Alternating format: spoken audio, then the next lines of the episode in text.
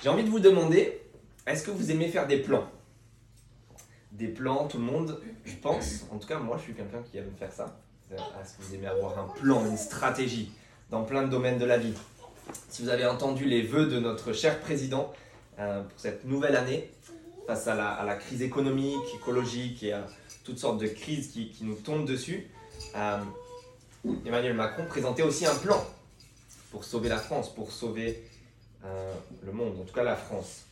Un plan de réarmement économique, social, civique. Et c'est pas que lui, je pense, mais nous aussi, on a souvent un plan, qu'il soit conscient ou non, un plan pour sauver notre travail, un plan de carrière, un plan de vie, un plan pour sauver notre travail, nos finances, notre couple, nos enfants, notre famille. On a tous un plan dans plein de domaines de la vie. Et je ne sais pas quelle idée vous faites de Dieu et si ça peut vous surprendre, mais voilà l'idée et ce qu'on va découvrir, c'est que Dieu aussi a un plan. Il a un plan très clair et très précis pour sauver le monde. Et je vous propose avec ce texte qu'on a sous les yeux, qu'on a lu ce matin, je vous propose qu'on voit cela, qu'on voit le plan de Dieu en deux parties. On va voir son plan prévu et son plan réalisé. C'est très simple. En fait, on démarre cette lettre de Tite. Will nous en a parlé, qui va nous présenter un peu cette stratégie de Dieu, ce manuel sur l'implantation d'église, là pour le monde. Et l'introduction nous met déjà dans le bain. Avec cette petite introduction-là, on a déjà une vision du plan que Dieu a prévu et du plan qu'il est en train de réaliser. Donc, je vous propose de le regarder ensemble et d'abord le plan prévu. Vous avez vu, on est dans une lettre de Paul à Tite et si vous regardez le début, le verset 1 et puis le verset 4, en fait c'est une introduction classique à une lettre, comme nous on n'écrit plus trop de lettres manuscrites, on écrit plutôt des mails, mais c'est un peu la formule de politesse classique de la part de A, de la part de X à Y. Une salutation classique de lettre, mais Paul, et si vous avez lu plusieurs lettres dans la Bible, dans le Nouveau Testament, Paul quand il écrit une lettre, est toujours obligé de rajouter quelque chose. Il ne peut pas se contenter de la simple formule de politesse. Et il annonce cette couleur de toute la lettre, et c'est ce qu'on voit déjà dans les versets 2 et 3. En fait, il annonce la couleur dans cette salutation. Avant même qu'il ait dit à Tite, il présente ce qu'il va lui dire dans toute la lettre. Et dans les versets 2 à 3, avant le verset 4, il annonce la couleur et il va parler, et versets 1 à 2, il va parler de ce plan qui est prévu. De ce plan qui est prévu. Mais il commence encore plus fort que cela. Parce que, qu'est-ce qui le motive à parler de ce plan ? Regardez verset 1. De la part de Paul, ça pourrait être classique, et ensuite on viendrait à Tite.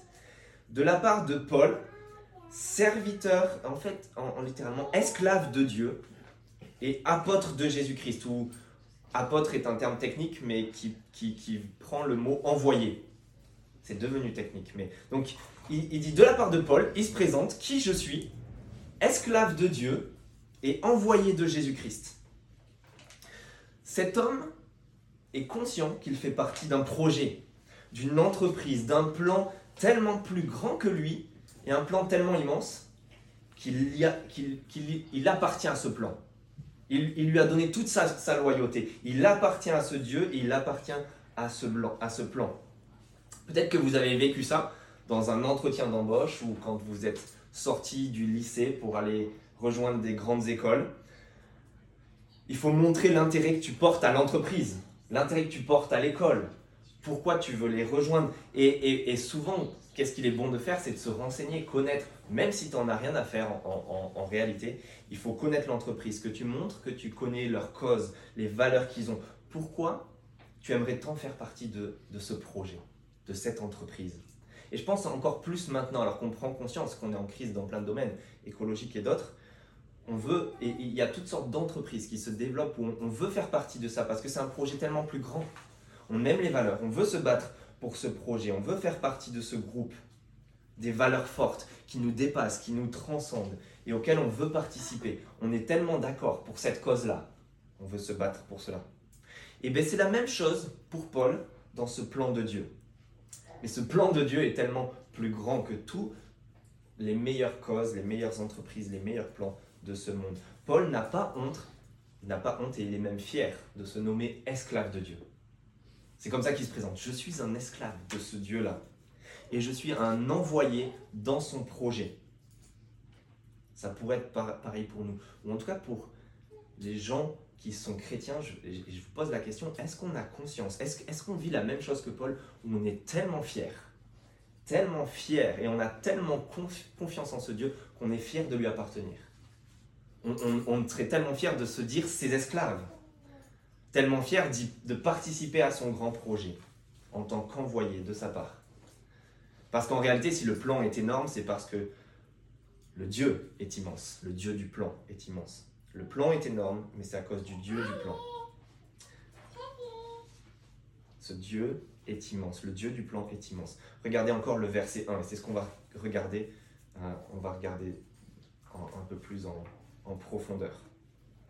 Mais avant ça, de la part de Paul, serviteur de Dieu, apôtre de Jésus-Christ, j'ai été chargé, on va voir un peu quel est ce plan, quel est ce projet, mais Paul et nous avec, je pense que surtout dans ce début de vie d'église, ce qu'on va souhaiter, ce qu'on va vouloir vivre de plus en plus, c'est de dire, moi je n'appartiens pas, je ne travaille pas pour les plus grandes entreprises pour lesquelles je pourrais travailler. Facebook, où je n'appartiens pas à Mark Zuckerberg, où je ne travaille pas pour Leroy Merlin, ou Airbus, ou Ariane, Amazon, ou même la ville de Bordeaux, la cité du vin, ou peu importe. Tout ça en fait c'est ridicule. Je ne travaille même pas pour moi, je ne suis même pas mon propre patron. Je ne suis même pas fier d'être mon propre patron, ça ne m'intéresse pas. J'ai beaucoup plus que ça. En fait, j'ai beaucoup plus que ça. J'appartiens à Dieu lui-même en personne. Et je suis envoyé dans son projet, dans son entreprise. Ça, c'est le Dieu du plan avec lequel Paul commence. Et si vous vous dites, en regardant ce verset 1, que vous voyez Dieu, le Père, et Jésus-Christ, le Fils, et vous dites, mais où est le reste de la Trinité? J'ai appris dans la chrétienté, on croyait en un Dieu unique, mais en 3 personnes, et je ne vois pas l'Esprit, ne vous inquiétez pas. Il arrive à la fin de la lettre, et Paul le sait très bien, mais il sait que cet Esprit de Dieu, c'est celui qui est actuellement le moteur, qui est à l'œuvre, mais il réserve ça pour la fin, et on le découvrira dans Tite. Mais Paul est tellement enthousiaste dans ce plan et dans ce Dieu qu'il nous présente, tellement enthousiaste qu'il démarre directement avec ça. Donc on va regarder du début à la fin, versets 1 et 2, Paul nous présente ce plan, mais ce qui l'encadre, c'est le Dieu de ce plan. Et c'est ça qu'il faut qu'on prenne conscience. Le plan est immense à cause du Dieu du plan qui est immense. Vous avez vu de la part de Paul, esclave de Dieu, envoyé de Jésus-Christ. Et puis vous regardez la fin du verset 2, le Dieu qui ne ment pas. Et donc dans ces versets 1 à 2, Paul présente le plan, mais il l'encadre avec le Dieu du plan. Le Dieu qui a choisi, même, vous voyez, suite du verset 1, le Dieu qui a choisi et le Dieu qui ne ment pas. Et entre les deux, le plan, à cause de ce Dieu-là. Et on commence avec cette idée-là, un plan qui est choisi par Dieu. Vous voyez, j'ai été chargé d'amener ce que Dieu a choisi. Il y a un plan parce que Dieu a choisi. Et il y a un plan qui est fiable, qui est assuré par Dieu lui-même. Et entre les deux, Paul est en train de prendre le plan. En quelque sorte, le manuscrit, il nous le déroule sur la table et il dit, regardez le plan de ce Dieu-là. Regardez, il faut qu'on en prenne connaissance. Vous avez vu, j'ai été chargé d'amener ce que Dieu a choisi à la foi et à la connaissance de la vérité. Et la grande réalité dont on doit prendre conscience, c'est que Paul, il veut justement qu'on ait connaissance de ce plan. Il nous présente le plan parce que le but de Dieu, c'est qu'on en prenne connaissance. Ce que Dieu a choisi pour la foi et pour la connaissance de la vérité. Il y a ce plan-là. En réalité, si on lisait littéralement, on verrait qu'il dit « Je suis esclave de Dieu, envoyé de Jésus-Christ pour la foi de ceux qui sont choisis, de ceux qui sont appelés. » Il y a un plan, et ce plan, ce sont des gens qui sont appelés par Dieu. Paul est envoyé, vous avez vu dans ce plan, par Jésus-Christ, pour les gens qui sont appelés dans ce plan. Vous voyez la dynamique ? Cet homme est envoyé pour des gens qui sont appelés dans ce plan par Dieu. Il y a un plan de Dieu, et la première chose qu'on doit se rendre compte, c'est que ce plan, il concerne des personnes. Dieu n'a pas un plan économique pour les finances, un plan écologique pour la terre, ni même politique pour certaines idées. Dieu a un plan humanitaire, humaniste. Ça concerne des personnes. C'est ça qui intéresse le plus Dieu. Il a un plan, il appelle des gens et il appelle des personnes. Ce sont nous, des gens comme vous et moi et des gens qui nous entourent. C'est ça qui fait battre le cœur de Dieu, depuis toujours en réalité, depuis l'éternité passée. Ça occupe les pensées et le cœur de Dieu. Et Dieu s'intéresse à des gens, vous et moi. C'est ça le plan. Quand Dieu pense à son plan, il pense à toi. Il pense à nous. Et surtout, ce que Dieu veut qu'on prenne conscience, c'est justement qu'on en prenne conscience, qu'on en ait connaissance. Vous avez vu donc, à la foi, Dieu a appelé des gens à la foi et à la connaissance de la vérité. Dieu réalise ce plan et appelle des gens par une prise de connaissance. Il faut qu'on le découvre. Le plan est déroulé devant nous. On doit le regarder, on doit en prendre connaissance. Et ça va revenir encore, vous allez voir.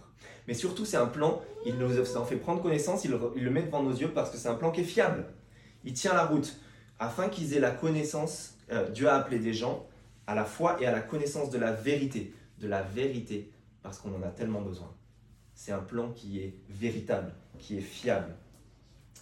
On a tellement besoin de vérité, et dans notre époque, on pourrait dire, est-ce qu'on en a vraiment besoin ? Tout le monde a sa vérité, en quelque sorte. Est-ce qu'on a besoin ? Est-ce qu'il existe vraiment quelque chose qui est fiable et qui tient la route et qui au point qu'on puisse dire, ça c'est la vérité ? Et même si l'on dit ça, je pense que justement, ce dont on a le plus besoin, c'est de quelque chose, une vérité objective. Je pense que c'est ce qu'on rencontre aujourd'hui dans notre société, même si on a dit tout un temps qu'on avait chacun sa vérité et qu'on était ouvert avec cela. On voit le problème de la désinformation. On est tellement informé qu'on ne sait plus à qui faire confiance. Je parlais il y a quelques semaines avec des personnes qui parlaient, et on ne va pas rentrer dedans, mais dans le conflit israélo-palestinien, et qui disaient, c'était tellement frustrant parce qu'une chaîne d'information nous donnait une information sur ça pour qu'on puisse se faire une idée. Et 2 jours après, ils niaient ce qu'ils avaient dit 2 jours avant et ils revenaient sur ça. Et au point qu'on ne savait même plus exactement quoi croire, qu'est-ce qui se passe, que penser. Mais ça, c'est pas seulement pour ce conflit, mais c'est le problème qu'on connaît depuis longtemps, qu'on a vu avec le Covid et même avant, etc.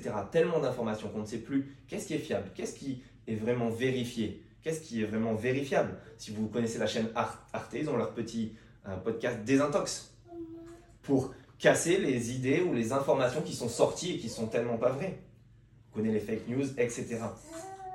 J'ai vu justement de la part d'Arte qui démontait une information que quelqu'un a lancée devant tout le monde, une personne qui a du poids déjà dans la société, qui disait qu'on perdait 20 points de QI en vacances. Et tout le monde se disait « Ah bon, vraiment ?» Mais en réalité, c'est faux. C'est faux. Vous pouvez regarder cette petite émission si vous voulez. Mais alors, qu'est-ce qui est vrai ? On a soif de vérité, on a profondément besoin de quelque chose qui tient la route et qui est fiable, et c'est ce que nous propose ce plan de Dieu. Quelque chose qui est fiable. Il y a une info qui tient la route et qui mène à un style de vie. Et ça leur parlait aussi aux Crétois, vous allez voir, parce qu'ils se revendiquaient tous des menteurs. Et donc là, il y a une information qui est véritable, qui est selon la vérité. Mais on a une info, et donc Dieu veut qu'on prenne connaissance de cette info qui mène à un style de vie. Vous avez vu, à la foi et à la connaissance de la vérité qui est conforme à la piété. Conforme à la piété, c'est comme un hashtag. C'est comme quelqu'un qui se revendique d'un style de vie. Moi, je suis vegan. Moi, je suis antispéciste. Moi, je suis pieux. Hashtag piété. Ça pourrait être quelque chose qui est tagué à tous les coins de rue. Et qu'est-ce qui mène souvent à nos styles de vie ? Un vegan va souvent l'être parce qu'il a pris conscience des horreurs qui se passent dans les abattoirs, qu'il pousse à un régime alimentaire. Quelqu'un qui va vivre un peu en mode zéro déchet, il a pris connaissance de l'état de la planète et de la remise en cause de sa survie, et donc ça le pousse au zéro déchet. Ici, on a une prise de connaissance de la vérité fiable de Dieu, à tel point que ça nous pousse à un style de vie qui est appelé la piété. La piété. Et ça nous mène à quelque chose qui est l'espérance. On a tous besoin d'espérance, n'est-ce pas ? Tous les styles de vie, toutes les causes sont pour une espérance. On a parlé, on a un style de vie qui est pour la survie de la planète, un style de vie qui est pour la vie animale respectée, un style de vie qui est pour une vie meilleure pour nos enfants. Je parlais avec mon beau-père un temps qui me parlait sur les générations qui se sont succédées et que chaque génération a eu une espérance. Pour certains, c'était l'industrialisation. On espérait tout un temps travailler plus pour gagner plus et pour pouvoir ensuite partir en vacances et être tranquille dans la vie. Et selon lui, et quand on discutait, c'était que chaque génération, si on remonte, a eu une espérance différente et ça a créé des cycles qui se succèdent. Et il pensait qu'on arrivait à une époque où il n'y avait plus d'espérance. On n'avait plus dans la vie maintenant une espérance. Moi, je n'étais pas tout à fait d'accord avec lui, j'étais sûr que la société d'aujourd'hui a encore une espérance. Peut-être que c'est le repos. Je ne sais pas si c'est vraiment ça qui anime la plupart de nos concitoyens. Travailler moins pour gagner plus, être rentier, prendre sa retraite à 36 ans. Regardez le nombre de pubs qui vous promettent de faire de l'immobilier et que juste à 36 ans, vous pourrez partir faire le tour du monde et vous aurez juste quelques appartements qui vous font gagner un chiffre d'affaires et un salaire énorme chaque mois. Mais on veut ça, on veut travailler moins, avoir plus de temps, profiter de ce qu'on aime, des choses importantes dans la vie, sa famille, garder du temps pour des voyages, visiter le monde, etc. Il y a quelqu'un et des penseurs qui se posent la question sur tout cela, et Charles Taylor est quelqu'un qui a parlé de ce concept qu'on a tous d'une vision du monde où on se trouve tous, qu'on soit croyant ou non, quelle que soit notre croyance d'ailleurs. On se trouve tous entre un exil et un idéal dans notre vie. On se trouve tous entre un exil, c'est-à-dire un désenchantement, une déception, quelque chose qu'on aimerait et qu'on n'a pas. Mais on est tous dans un équilibre aussi avec un idéal vers lequel on tend. Et un idéal qu'on va se faire, une vie de famille, une carrière, un lieu de vie, un style de vie. Et ça, c'est notre idéal. Et on vit tous avec cette tension-là entre notre exil et notre idéal. Et on tend à se rapprocher le plus possible de l'idéal en s'éloignant de l'exil. Et ça nous montre tous qu'on a tous besoin de cette espérance. On a tous une espérance. On a tous cet idéal face à toutes les crises que l'on vit notamment en ce moment. Et regardez ici, quelle est l'espérance dans le plan de Dieu? Quel est ce qu'il lui nous propose dans ce plan fiable qui nous mène à un style de vie, qui est dans la piété, et qui a une espérance aussi dans le futur? Cette espérance, je pense qu'elle est qualitative et quantitative, afin, verset 2, qu'ils aient l'espérance de quoi? De la vie éternelle. De la vie éternelle. C'est qualitatif, la vie, et c'est quantitatif, éternel, dans la durée. Parce que toutes nos aspirations ne sont qu'une petite fenêtre sur cette vie rêvée, n'est-ce pas? La vie, la vraie. La vie qu'on attend tous, la vie où c'est épanouissant, la vie satisfaisante. On a tous le manque, la frustration de cette vie telle qu'elle était au départ, voulue par Dieu, où tout était bon, tout était parfait, tout était épanouissant. Elle nous manque, cette vie, et on la recherche. On aspire tous à cette vie épanouissante et renouvelée. Et c'est ça que Dieu nous promet. Et cette vie, cette espérance que Dieu nous promet répond à ce problème de cette vie qui nous manque, tant espérée qu'on a perdue. Dieu va la renouveler. Mais le deuxième problème, c'est aussi quantitatif, c'est dans le temps et dans la durée. C'est ça le problème de tous nos idéaux et nos petits bonheurs, n'est-ce pas ? Que ce soit du moment où on vit notre best life, du moment où on a l'impression « Oh, en ce moment, c'est tellement bien ». Pensez au moment dans votre vie où vous êtes dit « Mais c'est génial ». Et on se dit « En fait, il faut en profiter parce que ça ne dure pas ». Vous connaissez cette expression ? Le bonheur ne dure pas longtemps.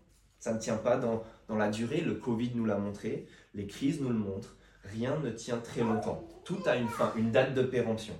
Un point final. Le bonheur ne dure jamais très longtemps. Et donc, si tu l'as, profites-en. Avant qu'il s'échappe et qu'il te glisse entre les doigts.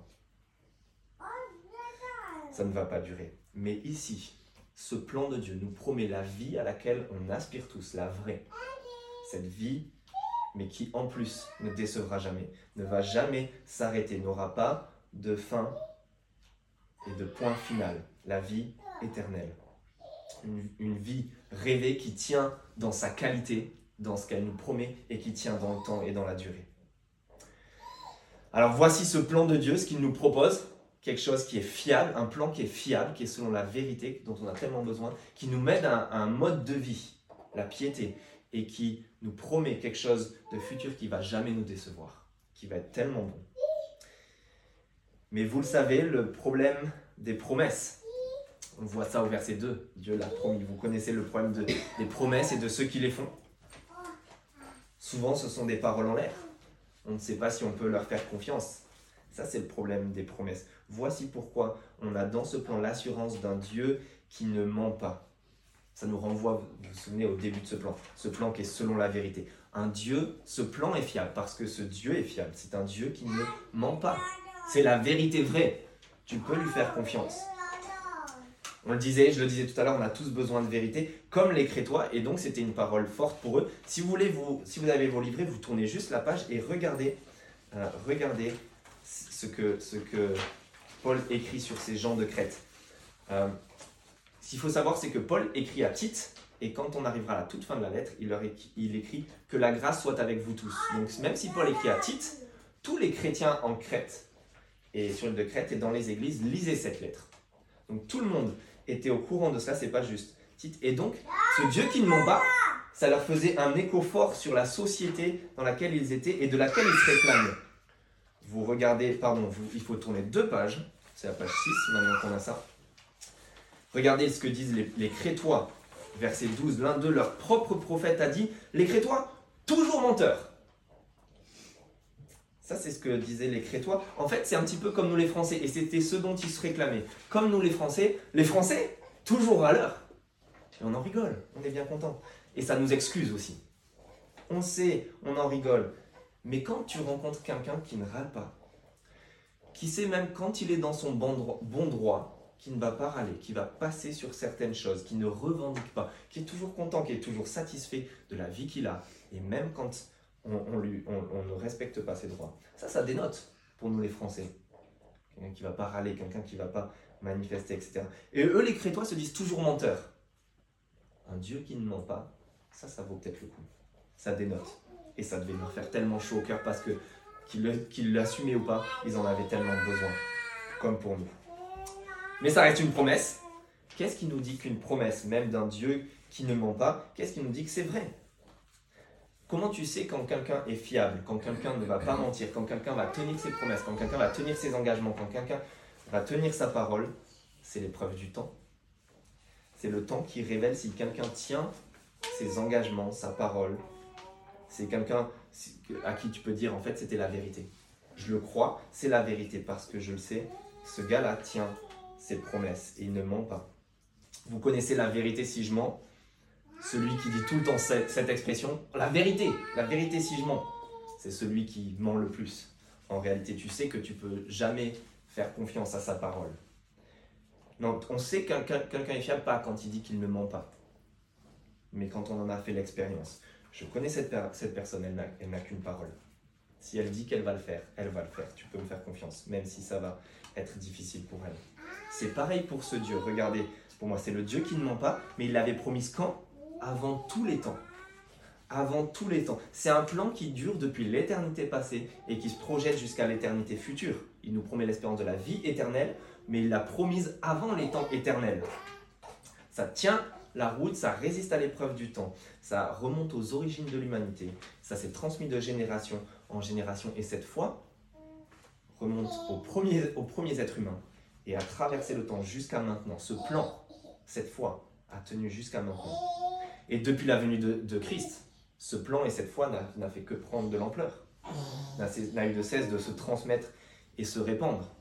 Regardez le christianisme aujourd'hui, ça fait 2000 ans que ça dure. Certains puissants ont essayé de le détruire, cette foi, continuent de le faire. Aujourd'hui, il y a de fortes chances que le christianisme soit la religion la plus persécutée dans le monde.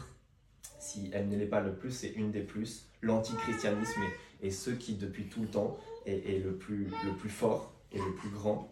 On a essayé de la détruire, la religion la plus persécutée, et pourtant, elle n'a eu de cesse de se répandre et de grandir. Ça n'a jamais marché. Certains penseurs et philosophes ont prédit la fin de cette foi. Des gens comme Michel Onfray aujourd'hui ou d'autres penseurs et philosophes à l'époque qui ont dit que Dieu était mort. Mais on pensait que cette foi allait tomber dans l'oubli, avec la montée de la science, etc., serait anéantie par d'autres croyances. Jamais de la vie. Jamais de la vie. Cette foi résiste. Elle est depuis le début. Elle traverse les temps et les générations. Elle s'amplifie et se répand. Et on va voir maintenant comment ce plan s'est réalisé. Donc vous avez vu ce plan prévu. Ce plan prévu par Dieu, par un Dieu fiable, dont on doit prendre connaissance parce que c'est un plan qui tient la route, qui nous mène à un mode de vie pieux, la piété, et qui nous promet une vie qui ne décevra jamais et qui va répondre à toutes nos aspirations. Ça, c'est le plan prévu. Et maintenant, le plan réalisé. Avoir de bonnes idées, c'est bien. Les concrétiser, c'est beaucoup mieux. Voici ce que nous propose le verset 3 et suivant. Au moment voulu, il a révélé, manifesté sa parole. Dieu, il faut imaginer Dieu là comme dans un conseil de guerre, qui est dans une pièce secrète fermée à clé, qui délibère, qui établit un plan d'attaque. On a le plan étalé sur la table, on réfléchit, on établit un plan. Sauf que vient un moment où ce plan, il faut le mettre à exécution. Et donc on informe tout le monde. Il y a un temps où on délibère, où on établit le plan, et un temps où on en informe tout le monde. Et ça, c'est ce qu'on a avec ce verset 3. Il a révélé, vous avez vu, sa parole. Et regardez tous les termes qui ont lieu à de l'information qui est transmise. On est en train de révéler ce plan, de le donner à tout le monde. Il a révélé sa parole par la prédication qui m'a été confiée sur ordre de Dieu. Vous avez vu tout ça ? Ce plan a été établi. Maintenant, il y a eu un moment donné dans l'histoire où il fallait mettre tout le monde au courant. Et Dieu révèle ce plan. On en revient à la connaissance de ce plan du verset 1. On doit en prendre connaissance. D'où le fait que Dieu révèle sa parole, ce plan, par la prédication. C'est une proclamation publique, celle d'un héros. En fait, il faut imaginer quelqu'un qui est envoyé par Dieu, qui déroule le plan là, et qui dit « Écoutez-moi tous, maintenant, écoutez-moi attentivement, voilà le plan, voilà ce qui va se passer. » C'est tellement important en fait que Paul en rajoute une couche, vous avez vu, sur ordre. Cette prédication m'a été confiée sur ordre de Dieu, notre Sauveur. Dieu veut tellement que ce plan soit connu, qu'il ordonne même que ce plan soit révélé. Il le révèle, il révèle cette parole. Pourquoi est-ce si important ? Vous avez vu la fin du verset 3. Pourquoi Dieu tient tellement à ce que ce plan soit connu ? Il m'a été confié sur ordre de Dieu, notre Sauveur. Je vous ai trompé tout à l'heure, pardonnez-moi, il ne s'agit pas d'un plan de guerre. Dieu n'est pas dans un conseil de guerre, il ne s'agit pas d'un plan de guerre ou d'un plan d'attaque. En réalité, il s'agit d'un plan de sauvetage, d'un plan de salut mondial, international. C'est ça qui intéresse Dieu. C'est nous qui l'intéresse et c'est ce que ce plan a vocation de faire. C'est ce plan-là que Dieu ordonne. Il ordonne en quelque sorte de jeter la bouée à la mer. Il ordonne de lancer, de mettre à la mer les canots de sauvetage. Il faut sauver le monde. Tellement important pour Dieu qu'il l'ordonne. Un message ordonné, un message proclamé.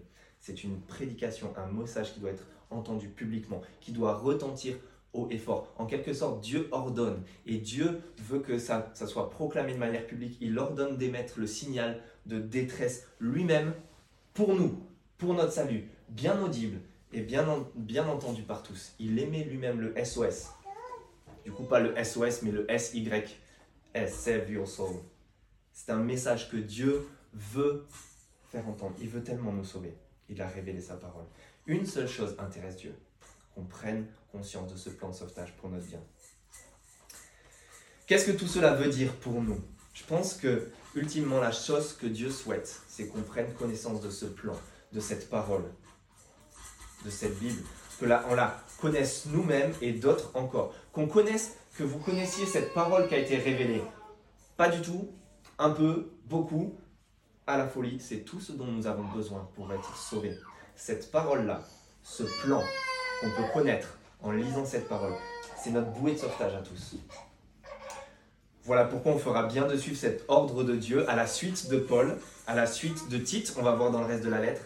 Nous aussi, on va relayer le SOS de Dieu en notre faveur. On va faire connaître cette parole pour que le plus de monde soit sauvé. On a bien fait dans notre vision, où il parlait de notre vision, de l'inscrire comme notre deuxième moyen d'action. On va agir dans ce plan de Dieu lui-même par les moyens que Dieu utilise. Donc on va dépendre de lui dans la prière, mais on va proclamer sa parole, parce que Dieu veut la faire entendre. Il s'agit pour nous de prendre conscience non seulement de notre besoin, mais aussi de l'urgence de la situation, et également de la responsabilité et de l'ordre donné même par Dieu à son Église. Le message retentit sur les ondes via son Église. Nous sommes la radio, le talkie-walkie que Dieu utilise pour crier son message de salut au monde. C'est notre devoir de le faire connaître autour de nous. Mais que l'on ne s'y trompe pas, ni nous, ici, ni Paul, ni Tite, ne sommes les véritables sauveurs. On est juste des relayeurs d'informations dans ce plan de sauvetage de Dieu. Dieu est le véritable sauveur. Regardez verset 4, la suite. Paul parle à Tite, qu'il appelle mon véritable enfant. Paul l'appelle sûrement comme cela parce que ce n'était pas son enfant biologique, physique, mais très certainement, Tite avait lui-même été sauvé, avait lui-même pris connaissance de ce plan de salut et en avait bénéficié grâce à Paul. Il avait sûrement entendu cette parole par la bouche de Paul qui lui avait fait connaître, annoncer ce plan. Et Tite avait maintenant l'espérance de la vie éternelle. Et donc c'était comme si Paul un peu lui avait donné la vie. Donc il l'appelle mon véritable enfant. Il y a un lien très fort là. Et pourtant, ça ne fait pas de Paul le sauveur. Vous avez vu la suite du verset 4, à Tite mon véritable enfant dans la foi qui nous est commune. Paul est en train de dire, bien qu'il ait fait ça pour le bien de Tite, il est dans le même bateau. Paul, Tite, nous sommes tous dans le même bateau. Nous sommes les bénéficiaires et non les auteurs de ce salut. Nous sommes dans le canot de sauvetage. On a été appelés à monter dedans, on en bénéficie et on relaye ça, on en appelle d'autres à nous rejoindre à notre suite. Mais nous ne sommes pas les auteurs de ce salut, dans la foi qui nous est commune. Voilà si vous voulez avoir une définition de la foi, le simple fait de se confier en quelque chose. Comme dans une bouée de sauvetage, comme dans un canot, comme dans un bateau. Vous confiez dans quelque chose qui peut vous sauver la vie. C'est le bout de bois auquel vous accrochez de toutes vos forces, parce que ça va vous sauver la vie. Comme ce bout de bois dont bénéficie Rose à la fin du Titanic, contrairement à Leonardo DiCaprio, je ne sais plus son nom dans le film, mais qui, elle bénéficie de cette planche de salut, de ce bout de bois où elle est. On est les bénéficiaires de ce salut, juste par grâce. C'est un cadeau de la part de Dieu, offert. C'est lui l'auteur du plan. Et nous, juste, on y place notre foi, notre confiance. On monte dans le bateau, on se saisit de la bouée. Et le Sauveur, c'est Dieu. Vous vous souvenez, fin du verset 3, sur ordre de Dieu, notre Sauveur. Regardez maintenant la fin du verset 4. Que la grâce et la paix te soient données de la part de Dieu le Père et Jésus-Christ, notre Sauveur. Le Sauveur, c'est Dieu. C'est lui le Sauveur du monde. Et particulièrement dans la personne du Fils, ce Jésus-Christ qui est venu, lui, à notre rencontre. C'est lui qui est notre planche de salut, c'est lui qui est notre bouée de sauvetage. Et c'est complètement par grâce, comme cadeau, parce que c'est dans la personne de Jésus-Christ que Dieu vient dans ce monde, en personne, qu'il est en train de hurler son SOS, qu'il est en train de hurler son SOS à notre égard. On doit être sauvé. C'est dans la personne de Jésus-Christ que ce n'est pas une simple idée, un simple plan que Dieu a dans la tête, mais qui vient de façon véritable, en personne, en chair et en os. C'est dans sa personne qu'il s'offre et qu'il sauve. Il prend l'initiative de notre salut. On n'a même pas cherché à être sauvé, que lui vient nous sauver, en personne. Et c'est également pour de vrai qu'il le fait. Il prend pour de vrai, et pas comme une simple idée, notre place coupable, mérité sur une croix, sur un bout de bois, pour nous sauver objectivement. Comme DiCaprio le fait pour Rose, il lui laisse la place sur le bout de bois pour qu'elle soit sauvée, et lui prend sa place au fond des océans. Nous, c'est sur la croix de Jésus-Christ qu'on voit que ce Dieu lui-même a pris notre place pour nous sauver. C'est là qu'il nous fait prendre conscience de notre mauvais style de vie, qui mérite la croix normalement là où est Jésus-Christ. Ce style de vie qui mène à la perdition, ce style de vie qui mène à l'échec et qui nous en offre un tout nouveau, qui nous offre le mode de vie et le style de vie de son Fils, Jésus-Christ. C'est ce qu'on verra au chapitre 2. Il nous offre ça, donné et mis vraiment dans nos cœurs, appliqué à notre vie par l'Esprit de Dieu. C'est ce qu'on verra au chapitre 3, qui mène à la vie, la vraie, celle qu'on désire tellement au fond de nos cœurs et qui ne décevra jamais, cette vie éternelle. Propose de prier en prenant conscience et connaissance de ce plan.